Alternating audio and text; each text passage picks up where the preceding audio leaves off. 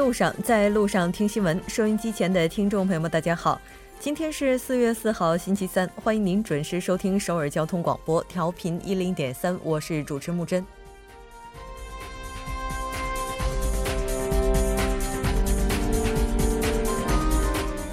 春天来了，主题系列韩国防北艺术团圆满完成四月一日与四月三日的两场演出，于今天凌晨抵达仁川国际机场。至此顺利完成自冬奥后南北的艺术交流活动，两场演出，艺术家们倾情奉上了精彩的节目，现场也带给了人们很多的感动。那当然，在这里也希望这股友好的热潮能够给接下来南北首脑会谈带来更高的热度。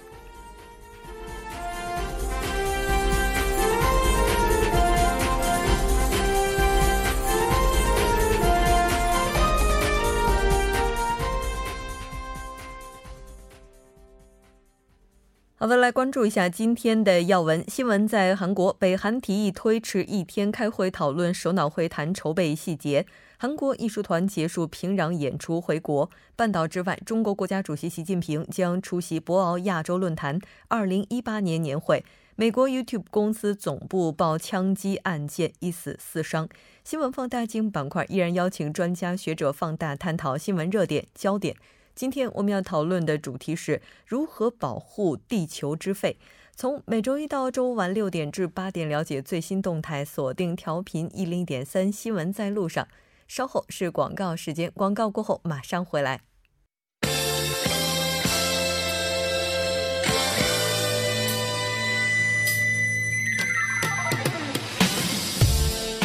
新闻在韩国带您快速了解当天主要的韩国资讯。接下来马上连线本台特邀记者周玉涵，玉涵你好。主播你好，很高兴和您一起来了解今天韩国方面的主要资讯。原定于今天南北举行会议，讨论首脑会谈相关细节，但我们了解到这次的会议是被推迟了。来看一下韩方那目前发过来的一些具体要求。好的，那么据韩国统一部三号消息呢，北韩当天发来通知，提议呢原定于四月四号，也就是今天在板门店举行的讨论南北首脑会谈细节的南北工作会议呢推迟到五号，也就是明天举行。统一部说呢，北韩提议五号呢是在板门店韩方一侧和平之家举行工作会议，具体讨论首脑会谈礼宾、警卫、媒体报道等细节，并将于七号呢在板门店北韩一侧的统一阁举行会议，商讨通信问题。统一部的官员表示呢，讨论礼宾、警卫、媒体报道的工作会议上呢，北韩将派六人代表团与会，并将于明天呢向韩方通知与会人员的名单。北韩是虽然说没有这个说明提议延期的理由，但是鉴于北韩又提议举行通信的会议呢，预计呢首脑会谈的筹备工作呢应该没有问题。主播，嗯，是的。那么目前已知的会谈日期以及主题，我们也一起来看一下。是的，那么北韩上月呢，在二十九号的时候举行了高级别的会谈，商定了四月二十七号呢，在南北边境板门店韩方一侧的和平之家举行第三次的南北首脑会谈。同时呢，韩国政府和青瓦台呢，也在之前昨天的这个国会举行的外交安保正清非公开会议上就表示呢，四月二十七号举行的南北首脑会谈呢是和平与无核化会谈，但这是南北现首脑的首次会面，因此呢将不设主题。除了无核化和和平之外呢，还可能对其他的主题进行广泛的讨论。据悉呢，外交部长官康康金和统一部长官赵明军、青瓦台国家安保第二次官南关标。等人出席了这个会议。呃，政府和青瓦台方面还表示呢，在会议当中呢，是确认了将在南北首脑会谈中推进搞活南北交流的原则。目前韩韩方呢正在同美国的高层呢就北韩与美国首脑会谈进行着沟通。据悉呢，会上呢还有观点指出，为了解决北韩核问题呢，需要加紧和日本、俄罗斯的合作。一名曾参与会议的人士呢，在接受媒体采访时表示呢，因呃采取首脑先会面的这个方式，因此的，这个党政厅在会上呢就大方向和会谈筹备情况等共享了信息。主播，嗯，是的，没错。那当然，希望接下来南北会谈的这个时期能够如期举行。当然，那今天对于韩国来讲，还有一条非常重要的消息，就是防北艺术团顺利的回到了韩国。来看一下。是的，那么成功举办两场平壤演出的韩国艺术团呢，是在今天凌晨呢抵达了仁川国际机场。虽然说韩国的这些艺术家们呢难掩疲倦的这个神色，但愉快的仍然是愉快的接受了媒体的采访。韩国艺术团和跆拳道的示范团乘坐的包机呢，是当天从凌晨两点五十二分从平壤起飞，于这个三点四十分左右呢是抵达了仁川的国际机场。他们原定于当天凌晨一点左右呢是乘坐包机，但是登机时间呢却是因当地的情况被延迟。艺术团的音乐总监尹相就表示呢，得益于大家的支持与关心，两次的演出顺利结束。在北韩，在北韩的演出呢是让他们深深的感动，真是难以置信。主播。记得之前在节目当中，我们提到过，在四月一号演出的时候，北韩最高领导人金正恩提议在秋天的时候举行一场收获主题的演出。我们来看一下韩方的回应。是的，那么对于北韩最高领导人金正恩提议秋天在韩国举行文艺演出一事呢，尹相是持着一个谨慎的态度，只表示目前相关的方案呢尚未确定。韩国的艺术团呢是在三呃上个月的三十一号呢奔赴北韩，四月一号和四月三号呢分别举行了这个单独演出和南北的联合演出。跆拳道示范团呢也是进行了两次的演出。主播，是的，没错，应该说这次的访北之行也是圆满完成了。接下来来关注一下目前韩国国内的这条新闻。韩国的目前安哲秀宣布竞选首尔市市长，来看一下。是的，呃，韩国在野党政未来党人才选拔委员会委员长安哲秀呢，今天是正式宣布，将在六月十三号进行的地方政府各级领导选举中竞选这个首尔市长。这是安哲秀呢，自二零一一年之后呢，时隔七年再次的去宣首尔市长。当时呢，安哲秀是考虑是以无党派身份竞选首尔市市长，但是为了大局呢，无条件让位于现任市长朴元淳，力挺朴元淳成为在野阵营唯一候选人，并成功当选，传为一时的佳话。但他本次呢，却显示出当仁不让。当仁不让的一个决心，并把竞选的口号呢是定为改变首尔创呃创新经营安哲秀。安哲秀就表示呢，七年前不少首尔市民呢是寄希望于安哲秀，但却没有给予回应。他将怀着歉意重新启程。他还表示呢，为了开辟创新的时代，呃，将先从首尔开始颠覆伪善无能横行的政界。主播，嗯，是的，没错。当然，对于安哲秀本人来讲，这也应该是一个新的出发了。我们再来看一下下一条消息，安熙正今天出席了第二次拘捕必要性的审查，来关注一下审查的具体情况。好的，那么涉嫌性侵的前中青南道知事安熙正呢，是在今天下午两点的时候呢，出席了在首尔西部地方法院举行的第二次的一个逮捕必要性审查。他在法院前呢，接受媒体采访时就表示呢，是将在法庭上呃说出全部的内容，并表示对不起。正在搜查该案件的呃首尔西部地检女性儿童犯罪调查部就表示呢，由于案件的事关重大，同时呢有销毁证据的可能，因此呢是向法院再度的申。请对安熙正进行逮捕。首尔西部地方法院呢是在上个月的二十八号晚间呢驳回了检方批呃批捕涉嫌性侵的前中青南道知事安熙正的提请，决定不予批捕。那么法院呢是从当天的头两点到三点三十五分左右呢是对安熙正进行了一个逮捕必要性的一个审查，之后呢是在当天晚间的十一点二十分左右呢做出了不予批捕的一个决定。法院呢是介于呃这个收集到的证据和受审的态度等呢，认为被告人安熙正呢没有销毁证据或者是逃逸之嫌，而且呢在现现阶段呢批捕呢会过度的限制被告人自我防御的一个权利。那么根据预测呢，对安熙正的这次的第二次的逮捕性的必要性的检查结束之后呢，法院呢最早呢是将在今天晚间，最晚呢将会在明天凌晨呢做出一个最终的判决。主播，嗯，是的，没错，应该说。安熙正的性侵事件在韩国政坛上也是非常重大的一起事件呢。对于他逮捕批捕性这个合理性的审查呢，也是引起了很多人的关注。当然，我们也会继续的关注这条信息。非常感谢玉涵带来的本期连线，我们下期节目再见。再见。稍后来关注一下这一时段的路况、交通以及天气信息。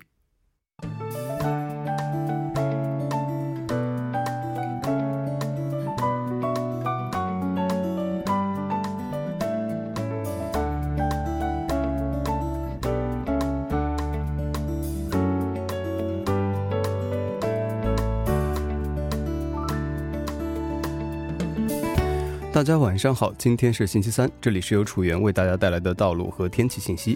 现在是晚间六点十分，让我们来关注一下这一时段的路况信息。在首尔外部循环高速公路九里至板桥方面，光岩隧道至西河南进出口的路段，由于车流的增加，出现了交通停滞。相反方向，松坡进出口至西河南进出口、江一进出口至土平进出口的路段，由于压力比较集中，道路拥堵严重。接下来是在已知路已知路一街至视听广场的下行车道上面，之前进行的施工作业目前已经结束，道路恢复正常，您可以放心通行。下一则路况来自于千户大路机动交叉口至江东站的五车道上面，之前发生的交通追尾事故目前已经得到了及时的处理，道路恢复正常。不过受事故余波的影响，该路段路况复杂，属于事故高发路段，还请各位车主朋友们参考以上信息，小心驾驶。好的，让我们来关注一下天气。由于受到西北方气压槽的影响，降雨首先从东海岸的东部地区截止，到晚间，全国大部分地区将会逐渐放晴。而今晚凌晨，西南方进入的气压槽力度加强，西部地区将会再次迎来降雨天气。晚间降雨云层向东移动，到明天早间，降雨将扩散至全国各地。来关注一下首尔市未来二十四小时的天气情况：今天晚间至明天凌晨阴有小雨，最低气温八度；明天白天阴有小雨。最高气温十度。好的，以上就是这一时段的道路和天气信息，我们稍后再见。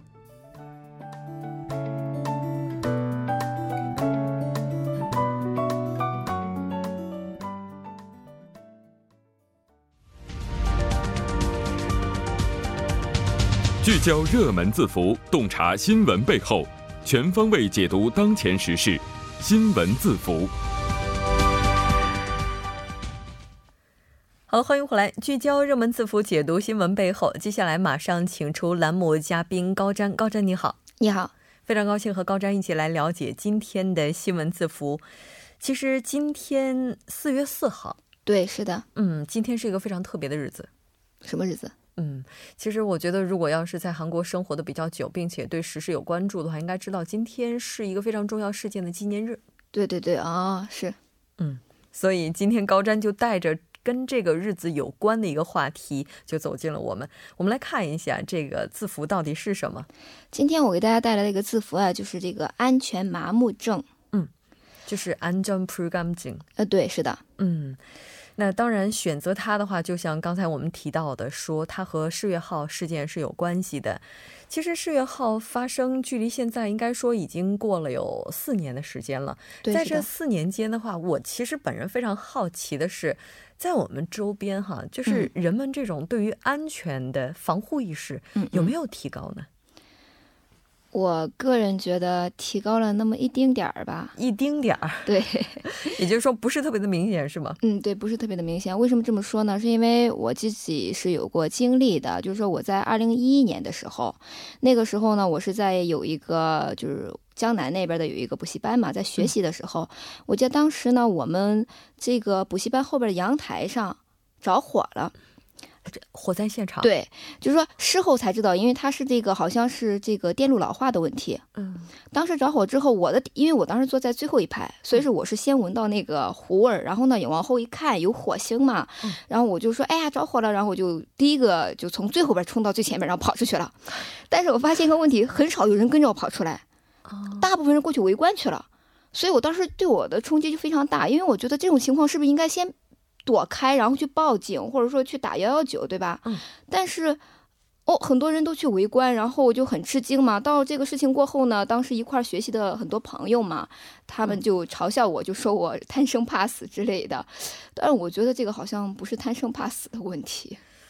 嗯，其实想想看，如果在我们周边发生了火灾啊或者什么，大家第一反应是马上转移到安全的地方，这似乎是常识吧？是，所以说二零一那一年，二零一一年那件事儿嘛，然后对我来说就是一个很大的冲击，所以我就觉得，哦，人们的安全意识的确挺薄弱的。嗯，然后过了那件事情之后呢，然后再过几年后就发生了这个世越号事件嘛，因为在世越号事件当中，当初那个。那段时间呢，提这个“安全麻木症”这个词的次数最多的一段时间。嗯，然后我就觉得，好像过了那间那段时间之后呢，很多人应该对这个安全意识有了提高。哎，最后也就是在去年的时候，同样发生一个类似的事情，当然这个不是火灾，而是说一个警报器。那个是我在十楼。同样是一个医学院，当然那个时候我是以老师的身份在讲课，嗯突然间就是警报器就响了。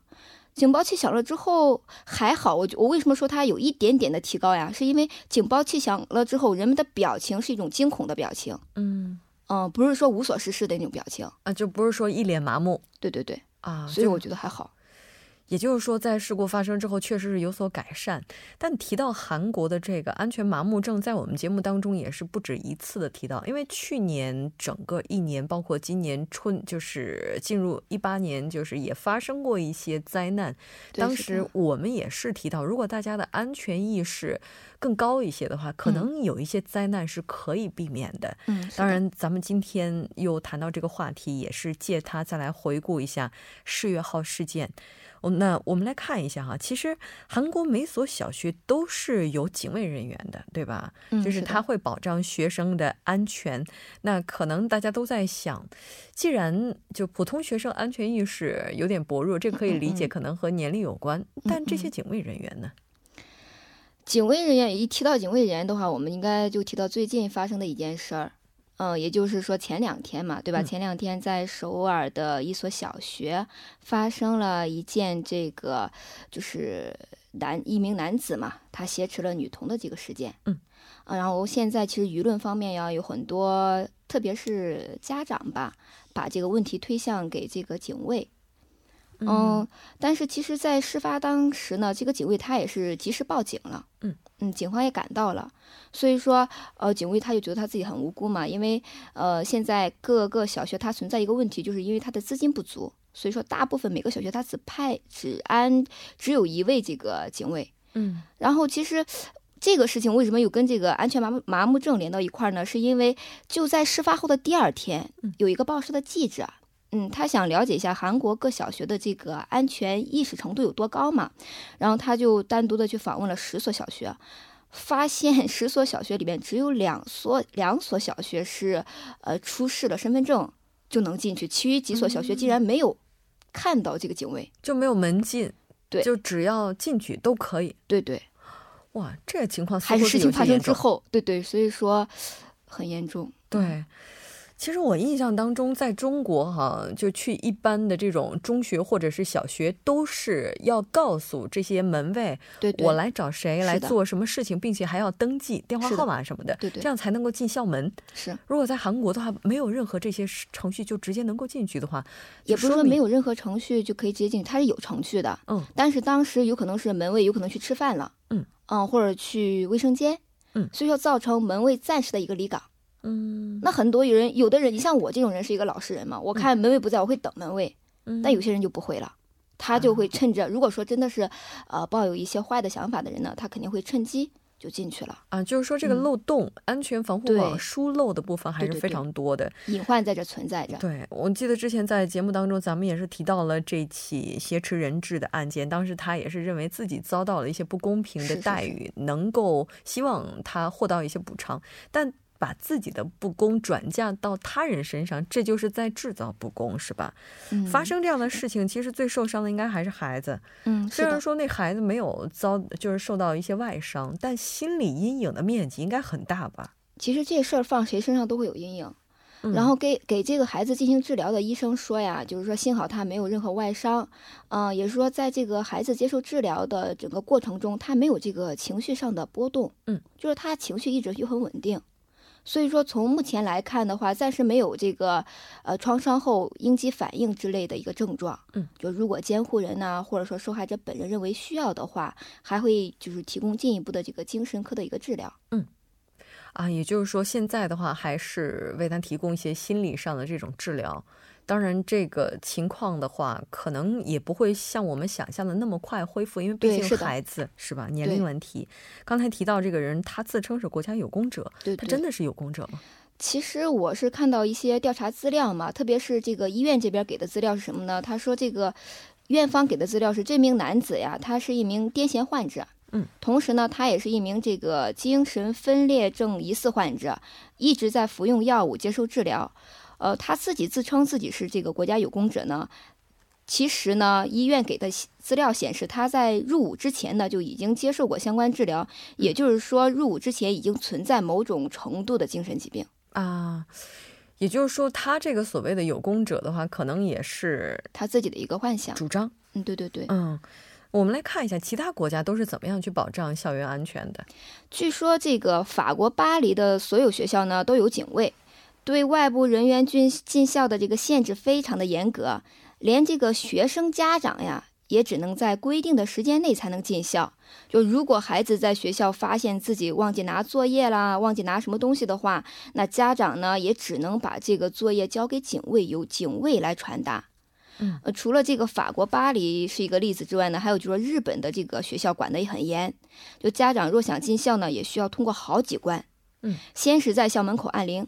然后通过这个对讲机啊，告诉老师这个进校的事由。嗯，之后还要在教学楼的一楼进行登记，不仅留下这个身份证，还要写清楚姓名、家庭住址、进校原因、时间、联系方式等等等。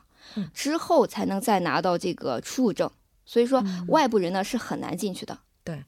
所以看来这起挟持事件的话，也确实得给有关方敲响一个警钟了。对，是安全方面的。对，我们还是要对他们给予更多的保护。进入四月份之后，其实世越号案件就虽然说过去四年了，但是人们心目当中的这种沉痛或者说这种伤痛是依然没有办法弥补的。那他的纪念日是在四月的十六十六号。是是的，我们届时也会有特别的节目跟大家见面。非常感谢高瞻带来今天的这一期节目。节目，我们下期再见。好的，下期见。稍后为您带来我们今天的他说。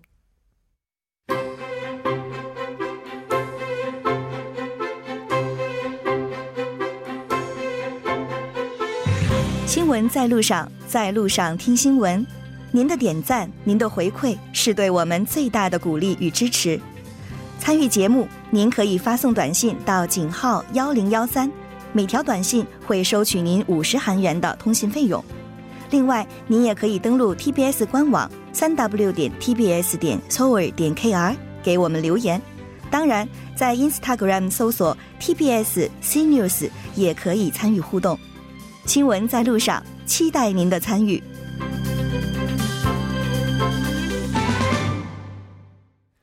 好了，欢迎回来听他说评舆论内外。接下来马上为您带来我们今天的他说。首先连线来自首尔 Digital 大学的郑明书教授，郑教授你好。哎，主持人你好，听众朋友大家好，我是首尔 Digital 大学的郑明书，非常高兴和郑教授一起来了解今天的他说。我们来看一下今天郑教授为我们带来的语录是什么？啊，今天的语录呢是“戳南路过西达”，就是说我想分享一下这份美好回忆。那这句话是谁说的呢？这是一名想要体验旧型新村号列车的首尔市民说的话。我想分享一下这份美好回忆。嗯，塞马尔多这个新村号，这个好像是韩国很早以前使用的列车吧？是平时现在做不了了吗？呃，这是因为啊，旧型新村号将在月底啊，也就是四月三十号要退役了。这辆旧型新村号呢，是在二零零四年 KTX 韩国高速铁路运行之前，是国内最高级的列车。因为是高级列车，当时也是只有有钱的人才能做到。虽然现在是什么 smart 智能时代，什么 digital 数位时代，但是这个 analog 模拟时代的人呢，几乎都记得这个新村号。所以很多怀旧的人呢，听到新村号将要退役的消息之后啊，都想来体。体念一下这个新村号之旅，回味一下童年的美好回忆。什么小时候啊，跟随父母坐新村号来首尔玩，记得当时来首尔的前一天总是高兴的睡不着觉，所以很希望与家人一起分享一下新村号最后之旅。这种情况特别多。那么。四月三十号晚上七点二十五分，从从全北义山站出发，晚间十一点十一分抵达首尔的幺幺六零号新村号，就是这世纪今世以来的最后一班新村号列车了。于是很多人呢，为了纪念这个历史瞬间，争先恐后订这个幺幺六零班列车。幺幺六零班列列车的席位呢，全部订满，现在也是一票难求了。哦，是的，我刚才在这个网上随便的搜索了一下，发现还是能够看到，就有一些编号哈，但。但是这个票的情况似乎真的是像您说的，不是那么容易买到了。最早的新村号它是什么样子的呢？呃，最早的新村号，也就是说第一代、第一世代的新村号呢，是在一九六九年开始运行的。一九六九年的时候呢，不叫新村号，当时是叫观光号。后来呢，一九七四年不是韩国掀起新新村运动黑猫运动吗，所以就改名为新村号。改名之后的第一代新村号，在一九七四年正式运行。第一代新村号列车把要花六个小时的首尔至釜山的路程缩短为四个小时，因为呃当时新村号是最先进、最尖端的超级豪华列车，所以也可以说是富有的象征。能做到新村号，就是表示你非常有钱这样的情况。就是曾经作为有钱人的象征，现在他也要退出历史舞台了。但这次退役的新村号，它跟最早的新村号型号是一样的吗？哦，是马上就要退役的这个新村号呢，是第二代新村号，它是从一九八六年开始运行的，一直到两二零零零年初被认为是韩国国内最高级的列车。但是二零零四年韩国的 KTX 韩国高速铁路运行之后呢，就把这个韩国国内最高级列车的名誉呢交给了 KTX。